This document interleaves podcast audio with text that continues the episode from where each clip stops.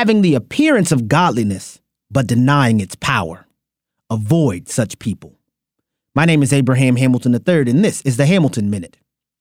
Today, some professing Christians assert that critical theory, critical race theory, and intersectionality are helpful tools for the church.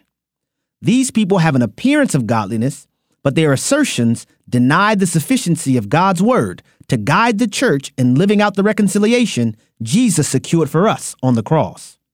Make no mistake, as Paul told Timothy, the God breathed Scripture is sufficient for teaching, for correction, and for training in righteousness.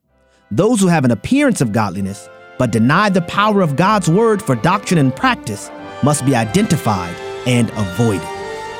Listen each weekday from 5 to 6 p.m. Central for the Hamilton Corner with Abraham Hamilton III, public policy analyst for the American Family Association.